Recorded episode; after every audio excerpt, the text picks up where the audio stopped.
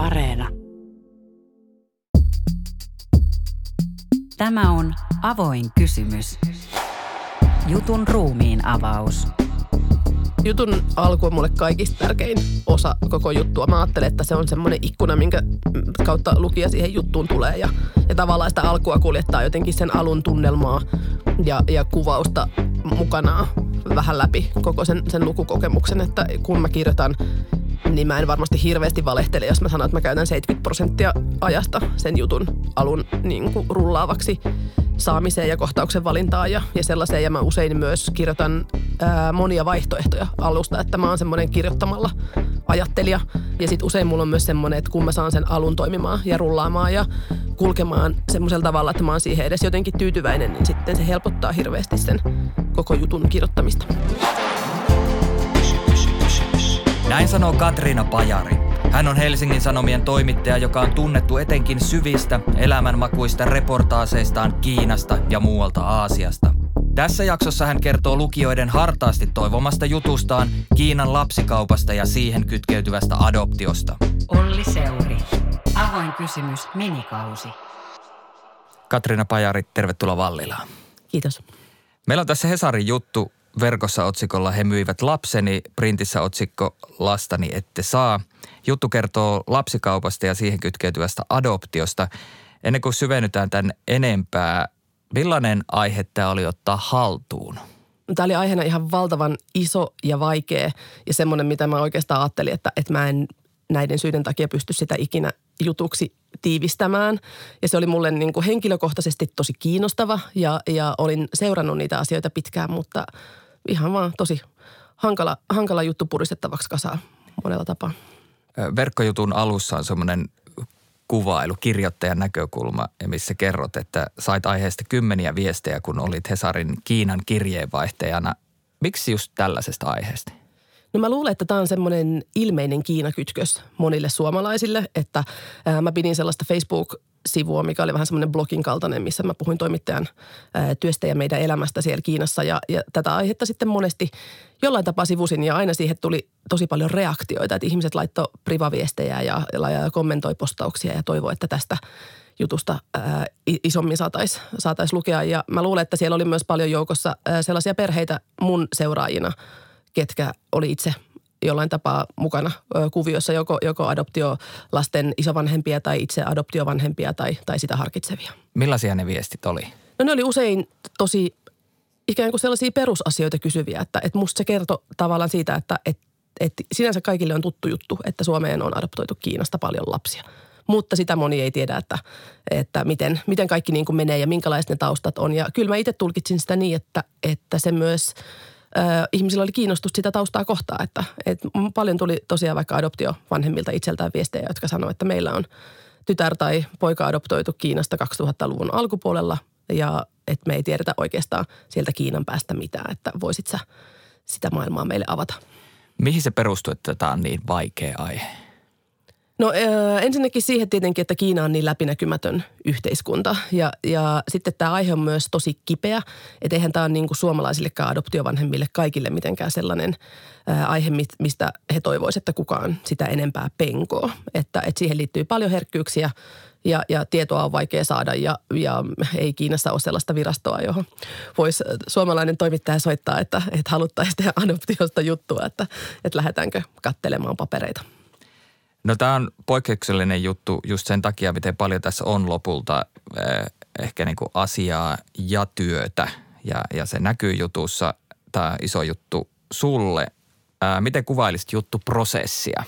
Oi, tämä on, no miten sitä nyt voisi vois sellainen kuvata, että kaikki toivo äh, kirjoittamisesta kiinnostuneilla mene, mutta se oli siis – ihan helvetillinen prosessi. Siis, että se oli alusta asti, aihe oli vaikea ja työläs ja se ei ole siinä ikään kuin se hankala, vaan jotenkin sen kaiken ikään kuin ää, tiivistäminen siihen juttuun sillä tavalla, että, että siitä syntyisi millään tapaa semmoinen kuva, kun mä ikään kuin itselleni olin siitä pystynyt niin kuin sen jo, jo luomaan, että, että mä olin, olin tota, Kiinassa koko aika tietysti arkityön parissa niin kuin myös. Ja sitten samalla kun työstät tällaista valtavan isoa juttua, jonka haluaisit jotenkin niin kuin nousevan sellaiselle seuraavalle tasolle. Ja musta tuntuu, että mulla on niin hyvät ainekset ja kamat, että tämä pitäisi olla niin kuin kaikkien aikojen niin kuin paras juttu, mitä mä oon ikinä tehnyt.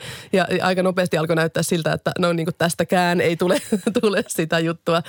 Niin se toi siihen semmoisen oman, oman paineensa, että mä usein kirjoittajana jotenkin tuskailen sitä, että, että ne jutut, mun, että mä oon tavallaan se heikoin lenkki siinä niin kuin koko ketjussa, että mulla on mielettömän hyvät haastateltavat, tosi kiinnostavat ää, niin kuin kamat, tietoja ollaan kerätty, ollaan käyty hyvillä keikoilla ja sitten tulen minä ja yritän saada sen kaiken, kaiken paketoitua siihen, niin se oli tässä ikään kuin, niin kuin jälleen kerran sellainen, sellainen asia, minkä kanssa paljon kamppailin. Niin tämä ei koske vaan tätä juttua. Tämä ei, tämä koske aivan jokaista juttuprosessia, mikä mulla on. No jos sopii, niin mä luen pätkän sähköpostista, jonka jaoit mulle ennakkoon. Se alkaa seuraavasti. Mulla on eeppisiä vaikeuksia saada jutun rakennetta toimimaan. Kirjoitan versioita ja ei vaan irtoa ja luulen, että se johtuu siitä, etten oikein tiedä, mistä teen juttua lopulta. Tämä oli siis sun sähköposti Suomeen toimitukseen jo yli vuosi ennen jutun julkaisua. Miten vaikea tällaisten isojen aiheiden kanssa hahmottaa tai miten olennaista se, että mistä juttu lopulta kertoo? Se on mun mielestä kaikista olennaisinta. Että se on tavallaan, tavallaan tota, suurin kirjoittamista helpottava asia, jos sulla on etukäteen hyvin tehty ajatustyö siellä taustalla. Ja se on rajaamista ja, ja se on luopumista ja, ja se on kaiken niin kuin ytimen kirkastamista. Ja se on mulle nimenomaan sitä, sitä ikään kuin, niin kuin mitä mä ajattelen niin kuin Edarinkin kanssa, että kaikista tärkeintä työtä – mitä pitäisi tehdä, niin on ikään kuin, niin kuin saada sellainen, että, että nyt ollaan lähes keikoille ja, ja tiedetään, että, että mitä me ollaan sieltä tekemässä. Ja, ja ehkä se oli tässä kohtaa niin kuin tämän jutu, juttuprosessin alkuvaiheen heikkous ja, ja se tietysti johtuu monesta syystä, että, että kyllä mulla niin kuin, niin kuin silloin alkuvaiheessa, että mä teen adoptiosta ja mulla on näitä äitejä, ja, mutta se on vähän sama kuin, että hei mä teen Steiner-koulusta jonkun kiinnostavan jutun, niin eihän sen niin kuin sellainen toimi, vaan pitää rajata, rajata, rajata.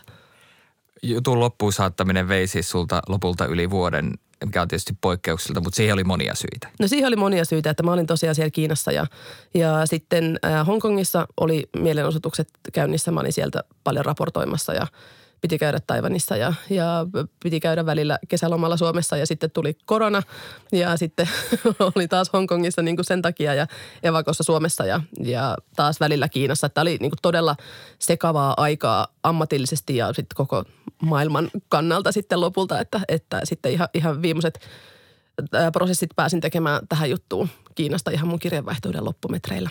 No millaista se on henkisesti roikuttaa jotain itselle tärkeitä juttua tolla tavalla?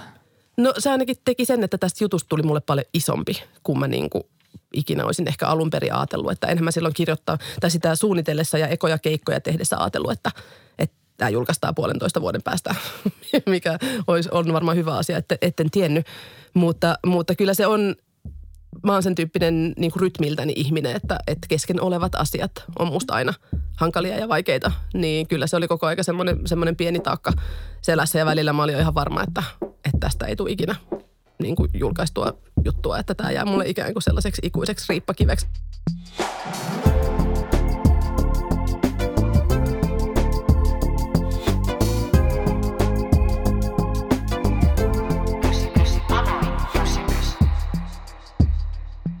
No juttu on julkaistu.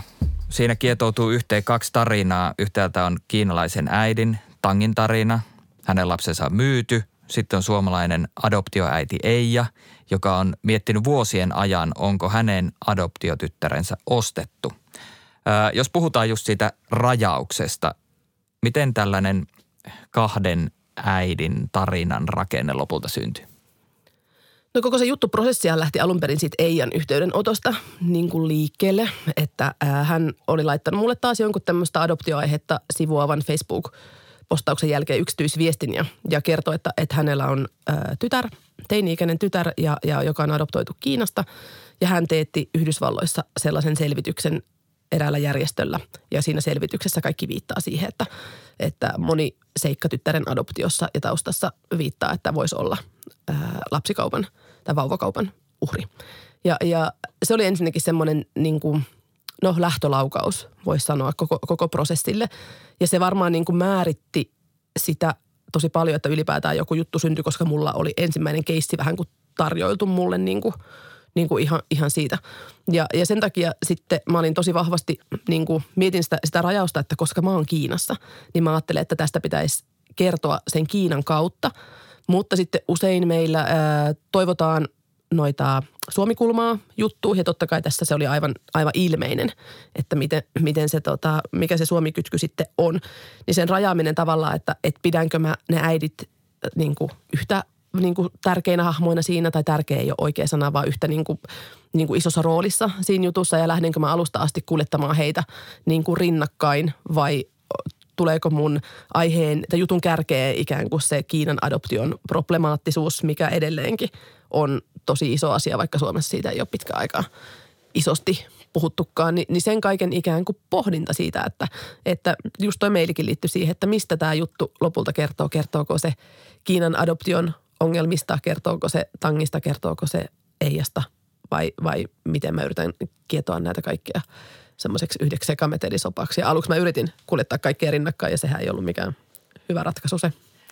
No juttu alkaa kiinalaisen äidin tarinasta ja juttu alkaa Kiinasta. Ensimmäinen virke. Kaikki alkoi hyvin tavallisesti. Kerrot kuinka Tang tapasi miehensä ja sai lapsen tämän kanssa. Kerrot kuinka Anoppi vihasi Tangia. Sitten tulee käänne. Tang ottaa eron, lähtee töihin kerryttääkseen rahaa elättääkseen poikansa itse. Poika jää miehelle ja Anopille. Mä lainaan. Meni yhdeksän kuukautta, että Tang sai kokoon sen, mitä toivoi. 30 000 juania, eli runsaat 3700 euroa. Hän matkusti takaisin Wuhanin rajaseudun kylään. Kun hän saapui kotiin, poika oli poissa. Naapuri kertoi, että hänet oli myyty. Tähän on tosi upeasti kuljetettu alku. Ää, miten tärkeä jutun alku on sulle? No jutun alku on mulle kaikista tärkein osa koko juttua. Mä ajattelen, että se on semmoinen ikkuna, minkä kautta lukija siihen juttuun tulee ja, ja tavallaan sitä alkua kuljettaa jotenkin sen alun tunnelmaa ja, ja kuvausta mukanaan vähän läpi koko sen, sen lukukokemuksen, että kun mä kirjoitan, niin mä en varmasti hirveästi valehtele, jos mä sanon, että mä käytän 70 prosenttia ajasta sen jutun alun niin kuin rullaavaksi saamiseen ja kohtauksen valintaan ja, ja sellaiseen. Ja mä usein myös kirjoitan monia vaihtoehtoja alusta, että mä oon semmoinen kirjoittamalla ajattelija, että tuohonkin juttuun, niin siinä vaiheessa jo ennen, jo, no siis silloin vuosi ennen jutun julkaisua, niin mä olin kirjoittanut siihen jo ainakin kolme vaihtoehtoista niin kuin alkuversiota. Ja sitten usein mulla on myös semmoinen, että kun mä saan sen alun toimimaan ja rullaamaan ja kulkemaan semmoisella tavalla, että mä oon siihen edes jotenkin tyytyväinen, niin sitten se helpottaa hirveästi sen koko jutun kirjoittamista. Miten sä itse sanottaisit, mitä tuossa alussa tapahtuu? Toi alku oli jotenkin semmoinen mulle niin kuin kirjoitusprosessina, että, että mä ensin kirjoitan aina semmoisen – runsaan versio, mikä vilisee kliseitä ja, ja kaikkia typeryyksiä. Ja, ja sitten sit kun mä alan olla sieltä, että okei, no, että nyt tämä kohtaus voisi olla niin kuin suurin piirtein tässä, niin sitten mä alan siivota sitä. Ja sitten mä poistan sieltä, sieltä kliseitä ja poistan adjektiiveja ja semmoista. Mulla on tapana sortua yli dramaattisuuteen, niin kuin silloin ensimmäisissä versioissa, niin sitten mä poistan sellaista. Äh, mä alan niin kuin luottaa lukijaa siinä yhä enemmän, että mitä niin kuin, niin kuin enemmän mä, mä tota, hinkkaan ja kirjoitan sitä, sitä alkua uudestaan, niin usein sieltä lähtee pois sellaisia ö, selittäviä tai alleviivaavia kohtia, vaan sitten se jotenkin kirkastuu siitä ja saa, saa sille lukijalle sellainen. Mä niin kuin luotan siihen, että se ihminen niin kuin ymmärtää, kun se lukee tämän, niin ilman sitä, että, että pitää hirveästi osoittaa että alleviivata. Tuossa kohtaa mä luotin siihen, että, että ikään kuin kerrotaan kuva tavallisesta naisesta, joka on kohtaamassa hirveän asian. Äh, jos tässä on nyt tälle vähän niin kuin kaksi eh, Anfangin alkua, kaksi tekstikokonaisuutta tätä Tangin tarinaa, niin onko niin, että kun sä oot päättänyt sen, että, että tämä alkaa näin, niin sä saatat silti kirjoittaa vielä monta erilaista versiota siitä?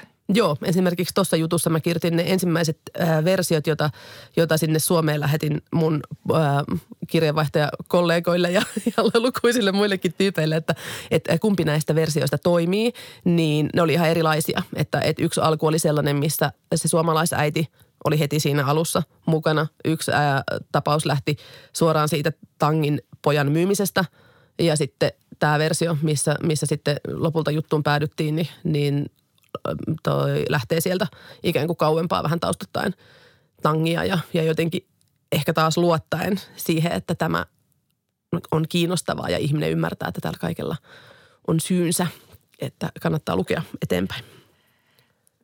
No tässä on tosiaan äh, nämä kaksi tekstikokonaisuutta Tangia. Sen jälkeen tulee sellainen asiakohta, jossa kerrot Kiinan lapsikaupasta 2000-luvulla. Sekin on tosi tärkeä, jotta Tangin tarinaa voi ymmärtää siinä kontekstissa. Ja lisäksi se antaa lukijalle ehkä hengähdystauon, kun jo seuraavassa hetkessä kerrotaan, miltä Tangista tuntui, kun hän sai tietää, että hänen lapsensa on myyty.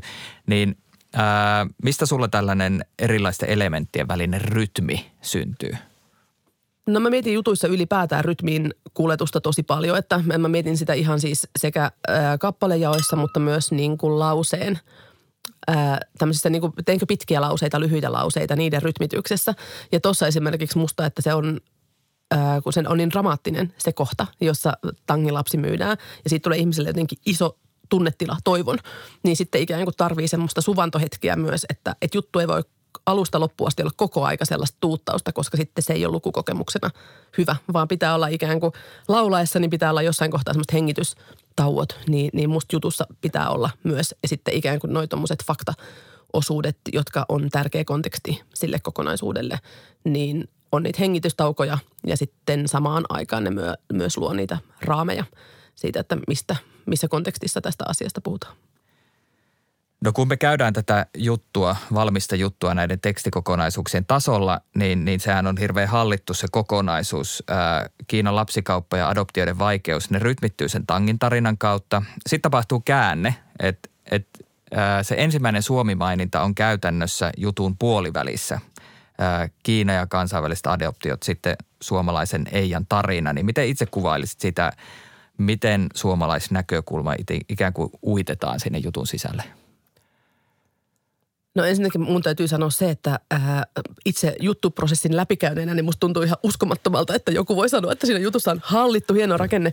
Se on, se on hyvä juttu ää, tai hyvä asia kuulla, mutta ää, sen, tossakin ikään kuin sen Suomen näkökulman ää, kyse on vähän semmoinen itsevarmuusasia mun mielestä ehkä siihen, että, että ilmeistähän olisi laittaa suomalainen kärkeen ja ja sillä mennään. Suomalainen yleisö arvostaa, kun he voi samastua Eijaan No näin meillä Hesarissa usein, usein toivotaan kirjeenvaihtajilta ja totta kai se on, on ihan perusteltua niin kuin siinä mielessä, että jos mä työskentelen suomalaisena toimittajana Kiinassa, niin totta kai mä oon ikään kuin, niin kuin suomalaiset silmät siellä ja suomalaisia tietenkin kiinnostaa ikään kuin ne yhteydet meidän, meidän tota, maiden välillä.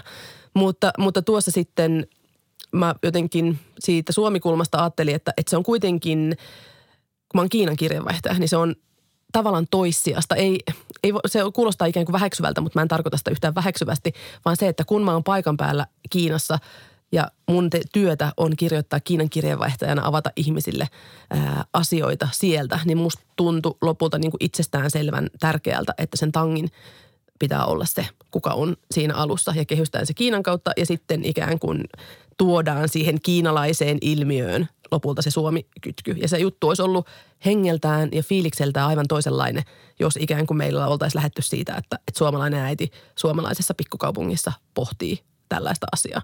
Koska mun mielestä se oli ikään kuin sen, sen että tässä puhutaan kiinalaista adoptiosta, niin silloin lähdetään siitä yllättävyydestä. Plus sitten ihan tämmöiset journalistiset perusasiat, että, että meillä oli harvinainen haastattelu, jossa tämmöisen asian kokenut nainen puhuu omalla nimellään, omilla kasvoillaan, niin kuin täysin niin kuin niin kuin avoimesti tästä aiheesta, niin se on aina suuri arvo. Ja se ei ole mitenkään Kiinassakaan itsestään selvää, että tällaisesta aiheesta kaikki halus puhua.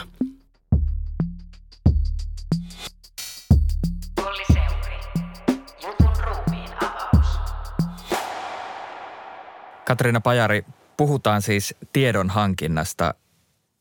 Miten löysit tangin? Miten sait tämän avoimen haastattelun?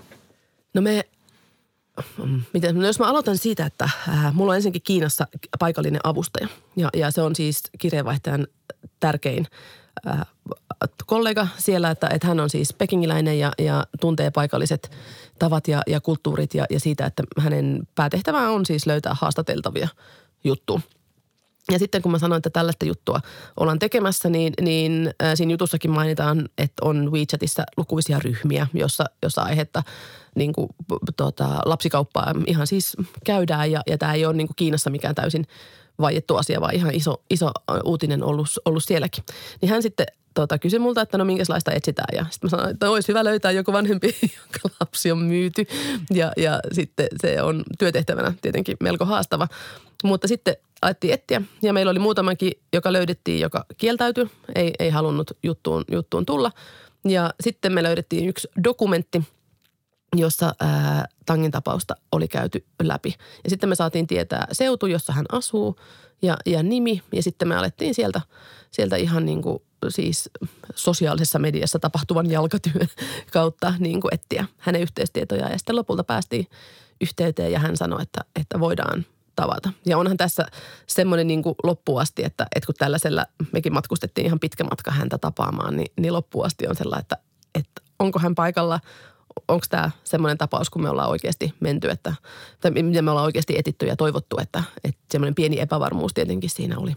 Ja jutussa mainitaan, että hän pelkää, että häntä seurataan. Miten tämä heijastuu siihen tilanteeseen? No se heijastuu esimerkiksi niin, että kun me oltiin otettu hänen alun perin yhteyttä, niin yleensä toimittajat pyrkii tsekkaamaan haastateltavien taustoja tosi tarkasti. Niin Tang oli tsekannut meidän taustat. Hän oli ottanut, ottanut yhteyttä yhteen niistä dokumentin tekijöistä ja kysynyt, että onko tämmöinen sanomalehti olemassa kuin suomalainen Helsingin Sanomat ja onko Pekingissä tällainen kirjeenvaihtaja kuin Katriina Pajari ja tiedätkö hänestä mitään. Että ikään kuin hän oli katso, etsinyt meistä sellaiset varmistukset, mikä jotenkin osaltaan lisäsi mun luottamusta siihen, että, että hänellä on niin kuin oikea asia ja, ja niin sanotusti niin kuin, niin kuin puhtaat jauhot pussissa. Ja, ja sitten kun me tavattiin siellä ää, tota, tapaamispaikalla – sitten kun me tavattiin siellä, niin hän oli sopinut sen tapaamisen sellaiseen paikkaan, mikä ei liittynyt oikeastaan häneen niin kuin mitenkään. Että hän oli tullut sinne mopolla ja, ja sitten ensin kun tavattiin ja katsoi, että me ollaan ikään kuin sillä asialla, kun ollaan sanottukin olevamme ja meitä kukaan ei seuraa ja, ja tarkkaile, niin sitten me puikkelehdittiin sieltä pitkin hiekkakuoppia hänen moponsa perässä lopulta sinne heidän kotiin, mutta hän ei esimerkiksi meille ää, lähettänyt sitä kotiosoitettaan missään vaiheessa ja, ja halusi varmistaa sen, että, että me ollaan semmoisia tyyppejä, että meidät uskaltaa sitten kotiin kutsua. No sulla oli siinä se ää, fikseri sun mukana, niin miten tuollaisessa tilanteessa luodaan luottamus sen haastateltavan kanssa? No mä ajattelen, että siihen auttaa hirveästi se, että jos sä pystyt itse puhumaan, on joku yhteinen kieli. Muutama sana voit vaihtaa, vaihtaa Kiinaa ja ikään kuin, niin kuin esitellä itseään ja olla, olla sillä tavalla.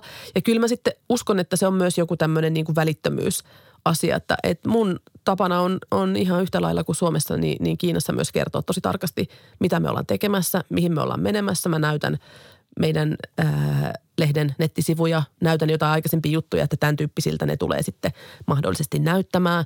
Ja sitten jotenkin semmoinen yleisolemus ja semmoinen välittömyys, että, että kyllä mä niin kuin ajattelen, että, että se on ihmisten kohtaamista ja, ja siitä se jotenkin sanottomasti syntyy, että ei sitä kukaan pysty millään taikalauseella sopimaan, että, että nyt meidän välillä on luottamus ok. Niin se on vaan sitten siitä, että se joko, joko syntyy sen, sen ensihetken kautta tai, tai sitten joskus ei jutussakin kerrotaan, kuinka Tang oli dokumentoinut oikeastaan koko tämän homa, oman prosessinsa. hänellä oli kertynyt taistelussa lapsen takaisin saamiseksi merkittävän määrä asiakirjoja. Miten paljon kävit tuota asiakirja-aineistoa läpi?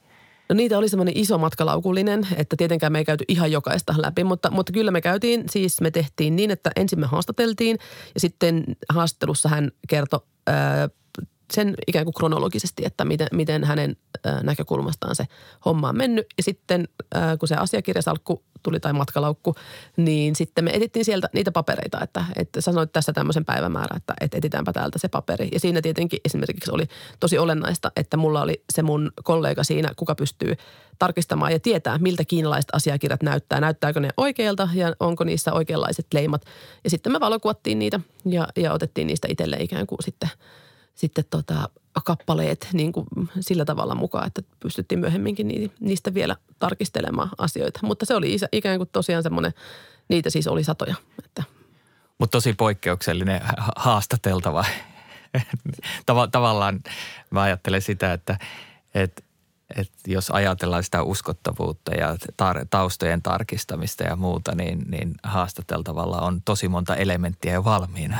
Kyllä, ja, ja mä ehkä ajattelen siinä, että tämä kertoo myös kiinnostavalla tavalla Kiinasta, että miten ikään kuin, niin kuin hän piti itsestään selvänä, että se todistustaakka on hänellä. Ja hän on se, ketä on kohdeltu kaltoin. Hän on joutunut ottamaan kuraa vastaan oikeudesta. Hän on joutunut niin kuin poliisin kanssa, poliisin niin kuin taholta väärin kohdelluksi että on niin paljon sellaista, mitä hän on jo käynyt niin kuin läpi, että mikä ei ikään kuin enää yllätä ja hän on täysin valmis niin kuin esittämään kaiken, että, että jokaisen kysymyksen, mitä, mitä me ollaan mietitty, niin hänkin on todennäköisesti miettinyt. Ja sitten esimerkiksi siinäkin, että mä koin, että tämä oli tärkeää tuoda siinä juttutekstissä ää, esille myös sen takia, että, että esimerkiksi miksi hän esiintyy omalla nimellään ja kuvallaan tällaisessa aiheessa, mistä tietää, että hänelle voi tulla – vielä jotain niin kuin lisää huonoa, niin kuin huonoa seurausta tämän takia, niin sitten me kerrottiin siinä jutussa, että, että hän on ikään kuin niin paljon huonoa jo saanut ja hän ajattelee, että tämä voi jopa suojella häntä, kun hän kertoo kohtelustaan niin kuin muuallakin kuin Kiinassa.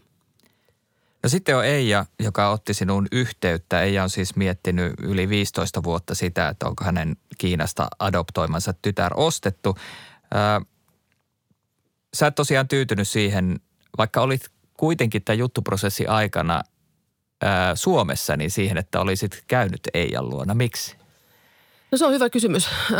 Se oli varmaan ihan tämmöinen käytännön ikään kuin asia, että et, et mun suomipätkät, no tietenkin siis yleensä suomipätkät on lyhyitä. Että mä oon vaikka kesälomalla Suomessa ja silloin tietenkin mm, niin kuin pyrkii välttämään töitä. Ja, ja, se oli, ja sitten toinen syy oli se, että et Eijan tytär ei halunnut olla – siinä jutussa. Mukana hän oli tietoinen tästä jutusta ja se oli hänelle ihan ok. Mutta että sieltä läsnäololla sieltä Eijalta, niin mä olin puhunut Eijan kanssa jo kolme pitkää puhelinhaastattelua. Niin ajattelin, että, että mikä siitä sitten toisi lisää tuohon juttuun, niin ei välttämättä niin kuin hirveästi. Mutta sitten se pitkä aika, kun mä olin sitten siinä välissä useamman kuukauden koronaevakossa Suomessa, niin silloin sitten korona oli semmoinen, että eihän meiltä missään juttukeikoilla silloin käyty. Että, että se oli ihan semmoinen käytännön syy, että, että mun Kiinaan paluuha oli sellainen, että mä joka viikko soitan viisi kertaa lähetystöön ja kysyn, että voisinko saada jo luvan palata. Ja sitten kiinalaiset vastaa, että, että ehkä ensi viikolla. Mun mielestä tämän valinnan ansiosta itse asiassa juttu, se ei, se ei ainoastaan niin kuin ala Kiinasta, sen miljö on myös ehdottomasti Kiina. Ja, ja sä selvität Eijan adoptoiman tyttären mahdollista kohtaloa ja lähdet sitä selvittämään Etelä-Kiinaan, millaisin odotuksin lähdit noille repparikeikoille? No, ehkä sellaisin tyypillisin Kiinan kirjeenvaihtajan odotuksin, että, että meillä on tietoa paikoista ja sitten me aiotaan mennä sinne paikan päälle ja yritetään päästä sisälle ja, ja sitten siellä toimitaan ja katsotaan niin kuin sitten sen mukaan, että mitä sieltä tulee. Mitä se tarkoittaa, että yritetään päästä sisälle? no siis ylipäätään se, että Kiinassa ihan minkä niin kuin, tahansa tämmöisen kyläkeikan, jos sä oot menossa jonnekin maaseudulle tai pienempiin paikkoihin, missä ei ole niin paljon vaikka länsimaisia ihmisiä, niin asiat toimii eri tavalla. Että ei ole sellainen, että me soitetaan kaikille ja sovitaan etukäteen, että me tullaan torstaina kello 14, vaan järkevämpää on mennä paikan päälle ja sitten siellä ikään kuin livenä toimia ja, ja saada se, se jotenkin niin kuin näytettyä, että tässä me ollaan ja, ja nyt pitäisi tapahtua asioiden heti. Niin se, se tota, toimii hyvin tai paremmin kuin, kuin, niin kuin muut tekniikat. Niin tuossa me lähdettiin siis Etelä-Kiinaan. Meillä oli tiedossa tarkat paikat ja osoitteet sille lastenkodille, josta Eijan tytär oli aikanaan adoptoitu. Sitten, sitten me mentiin Guangzhouhun, ää, sinne, mikä on suuri kaupunki siellä alueella, missä on nämä adoptio toimistot ja muut. Ja sitten siellä yritettiin saada paikallisen adoptioviranomaisten pomoa meille tota, jututettavaksi. Ja hän aina, aina sanoi, että no tänään ei ehdi, mutta huomenna ehkä ehtii. Ja sitten me, no me ollaan huomennakin täällä, että sitten soittaa seuraavana päivänä, että sitten hän vastaa taas, että tänään ei ehdi, mutta huomenna ehkä ehtii. Ja, ja sitten kolmantena päivänä me mentiin sinne – ajateltiin, että, että mennään sen toimistolle ihan kolkuttamaan ja, ja löydettiin se, se toimisto sieltä ja se oli semmoisen kiinalaisen toimistorakennuksen kolmannessa kerroksessa. Ja, ja se oli meille kiinnostava sen takia, että me oltiin saatu valokuvia ää, Eijalta siitä heidän adoptiomatkastaan ja sitten siellä ää, näkyy sohvat ja, ja semmoiset, että missä se Eija on tyttärensä ensimmäistä kertaa tavannut. Ja sitten sinne toimistoon oli semmoinen lasiovi ja sitten me nähtiin, että hei se sohva on niinku tuossa aulassa, että, että nyt me ollaan niin kuin ihan varmasti oikeassa paikassa, koska me voidaan todentaa se niiden ei- ja valokuvien kautta. Ja, ja sitten me soitellaan ovikelloa, vai mä en muista, että kolkuteltiinko me sitä ovea, mutta siellä ei sitten kukaan tule avaamaan. Ja sitten lopulta sille tulee Te siivooja. olette niin lähellä. Me oltiin jo niin lähellä. Ja sitten me oltiin mietitty jo sitä, että otetaan kuvia sen läpi, sen lasin läpi, että, että ainakin niin kuin, sit voidaan sanoa, että yritettiin haastattelua, koska sekin kuvaa tilannetta hyvin.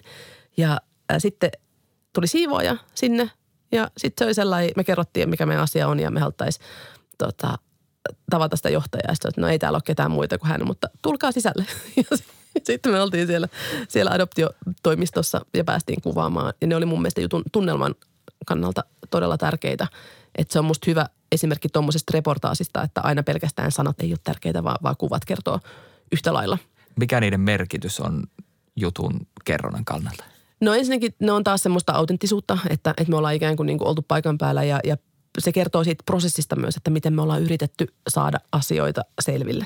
Ja tietenkin myös tuossa tunnelmassa ne, että, että ne oli niitä niin kuin kerronnan kannalta niitä, että nämä on niitä samoja sohvia, missä Eija on tyttärensä ensimmäistä kertaa tavannut. Ja, ja musta tuntuu, että, että siihen, siihen, niiden siellä paikan päällä käymisen kautta ja kuvien kautta, niin mun tekstistä niistä kohtauksista tuli parempia.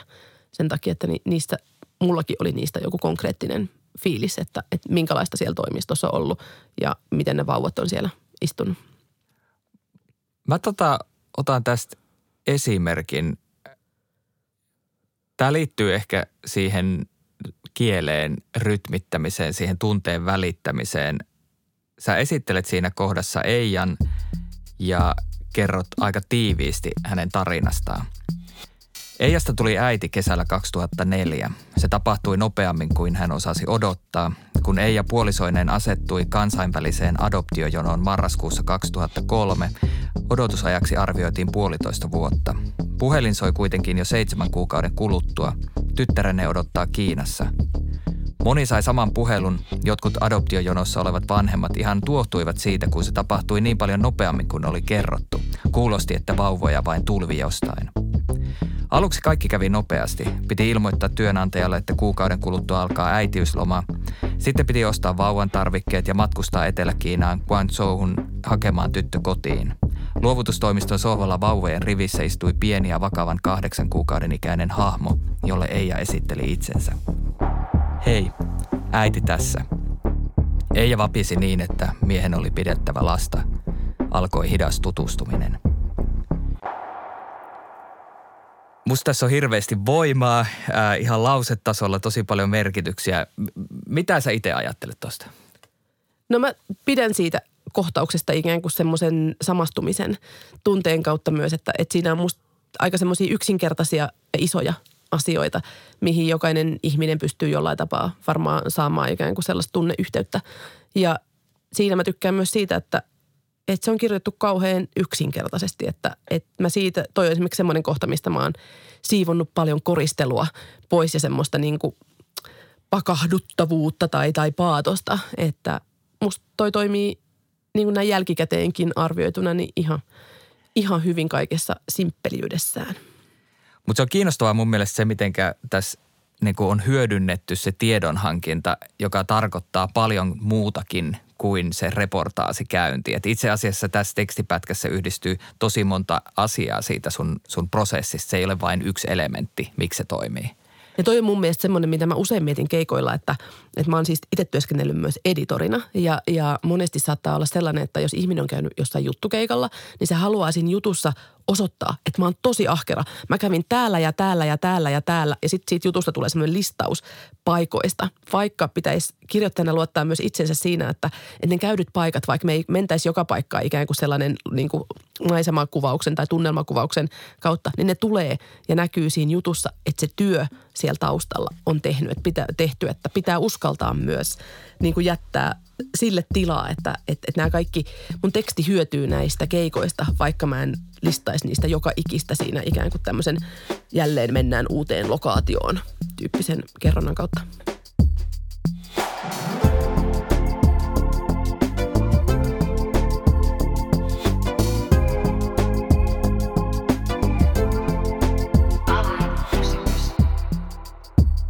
Kiinasta. Sä kirjoitat ää, kuinka lapsikaupan ja adoptioiden suhde on vaikea asia sekä Kiinassa että ää, kiinalaisille kansainvälisille tutkijoille. Se on vaikea toimittajille. Asianosaisista moni ei halua siitä puhua, moni ei myöskään pidä siitä, että muutkaan puhuvat. Ää, varmoja vastauksia ei ole saatavilla. Ää, Kiinan prosessit ei ole läpinäkyviä eikä tietoja haluta antaa. Miten tämä tuli esiin ää, noilla reportaasikeikoilla, esimerkiksi silloin kun te ää, pääsitte sinne Orpokotiin? No se tuli esimerkiksi sillä tavalla, että mehän siis mentiin sinne Orpokodin pihalle ja, ja siinä oli semmoinen pieni portti. Vartija päästi meidät portista sisälle ja varmaan hälytti jonkun paikalle, koska kyllähän oli ilmeistä, että, että me ollaan journalisteja, koska kuvaajalla oli iso ö, kamera mukana. Tuli hirveän ystävällinen mies meitä siihen pihalle vastaan ja esittelimme asiamme ja itsemme ja kerrottiin, että ollaan täällä siksi, koska me etsitään ikään kuin tällaisen suomalaistytön juuria täältä. Ja ö, mies oli Orpokodin muistaakseni varajohtaja ja, ja hän oli otti meidät vastaan hyvin, että joo, että, että tervetuloa ja hän, hän voi niin kuin auttaa parhaansa mukaan ja voi jopa katsoa, olisiko jotain papereita siitä, että, että mitä sillä on tapahtunut ja mikä se tausta on. Ja, ja lähinnä meidän pyrkimys oli myös se, että me haluttiin varmistaa, että meillä oli ikään kuin ne Suomen adoptioviranomaisilta EIN saamat tiedot, mikä on tytön tausta, niin ikään kuin vaan, että onko se tarina samanlainen siellä Kiinassa. Oliko sulla sellainen toiveikas olo, että tämä menee vähän niin kuin liiankin hyvin? Joo, oli. Ja mä olin ihan sellainen, niin että sanoin kuvaajallekin, että vitsit, että, että tämähän nyt me ollaan täällä kuudennen kerroksen neuvotteluhuoneessa ja, ja mies on luvannut meille myös tota, antaa kierroksen siellä Orpokodissa, että, että hän kertoo, että, että se on muuttunut niin kuin koko Kiinan systeemi, että siellä ei ole enää äh, hirveästi tavallisia tota, terveitä lapsia, vaan että siellä on ikään kuin, niin kuin lapsia, joilla on joku ää, terveysongelma tai haitta, ja he ovat heitä, ketä Kiina nykyään antaa adoption ulkomaille. Ja kertoi kerto niistä määristäkin, että minkälaisia siellä on. Ja me mentiin semmoiseen neuvotteluhuoneeseen ja hän tarjosi meille teetä ja hänen puhelimensa soi. Ja sitten hän oli noin puoli tuntia pois puhelimessa ja sen jälkeen kun tuli takaisin, niin, niin kaikki oli muuttunut. Että joku oli ilmeisesti hänelle soittanut, että, että mitään ei saa kertoa ja, ja hän käytännössä heitti meidät sitten sieltä ulos. Ei saatu kierrosta, ei saatu tietoja, ei saatu dokumentteja. Mutta se ehdittiin häneltä saada siinä alkuvaiheessa, että hän vahvisti, että tämän suomalaistytön nimen perusteella hän voi jo sanoa, että tämä on oikea orpokoti, koska ää, heidän orpokodissaan lapsille annettiin nimet tietyn kaavan mukaan ja se piti paikkansa.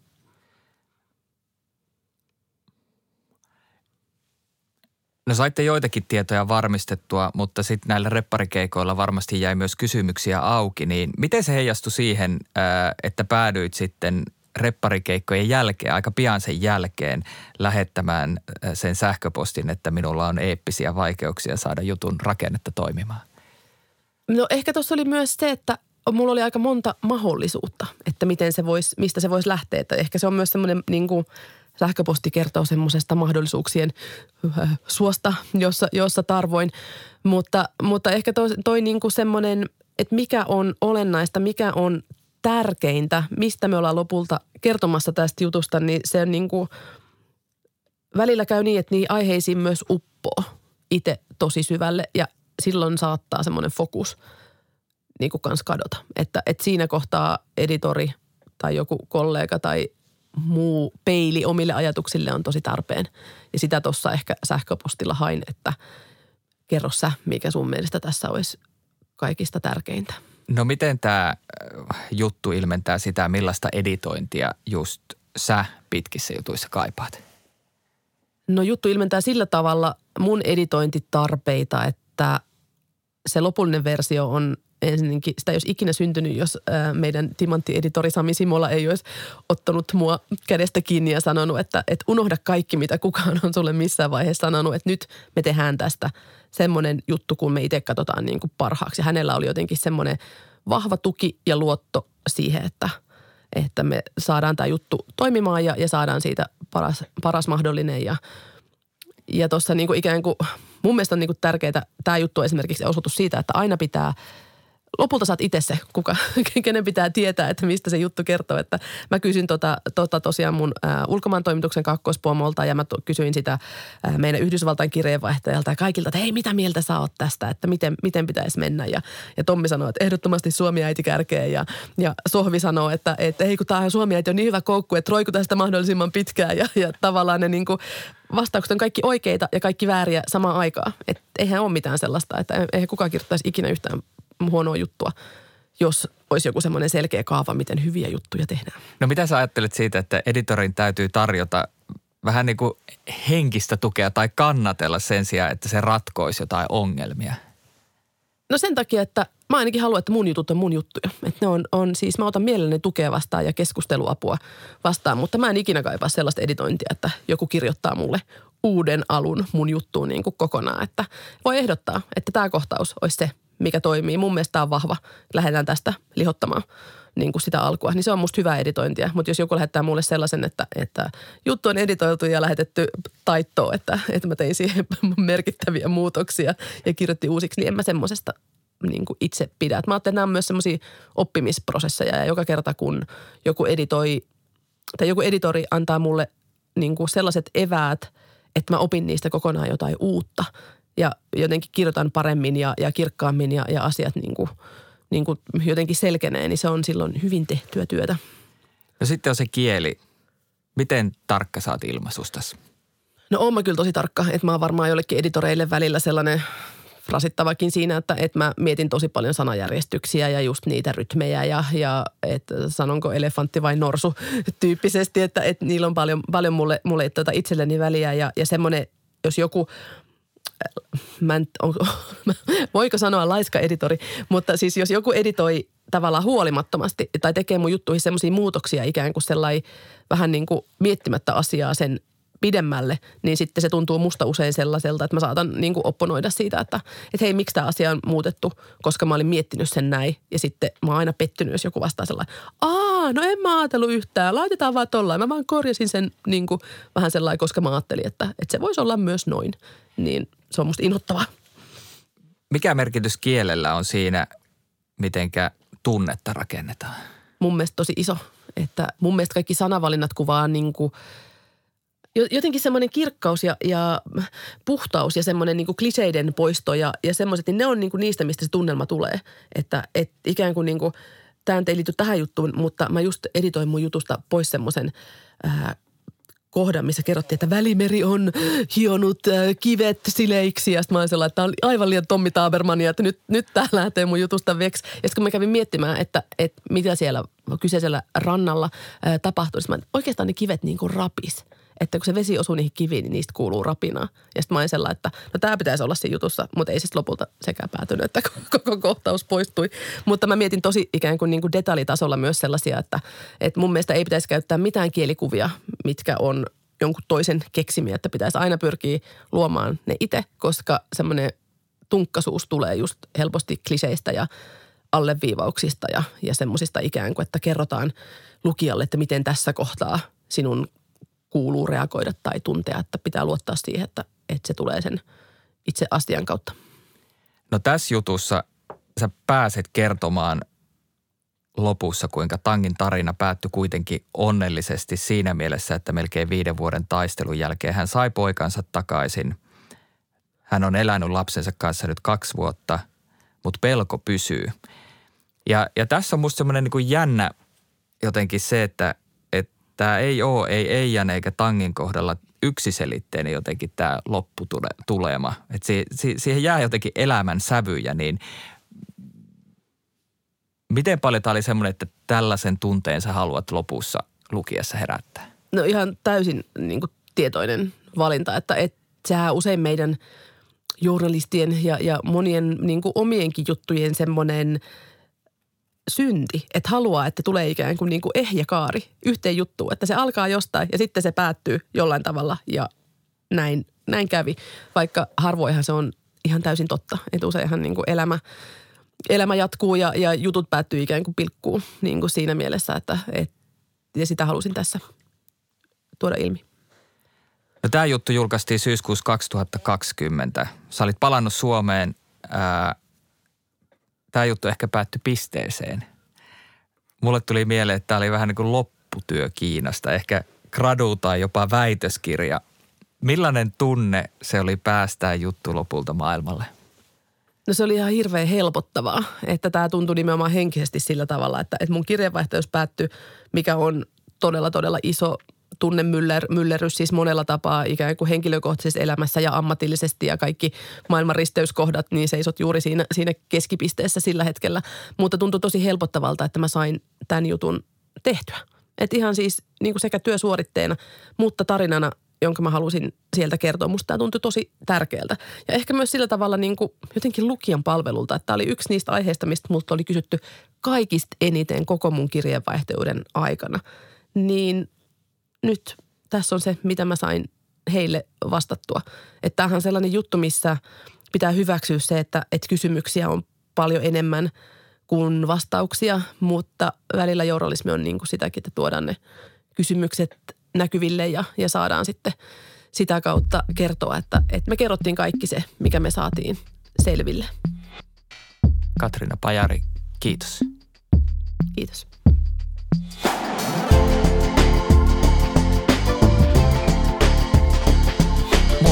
Kiitos, että kuuntelit.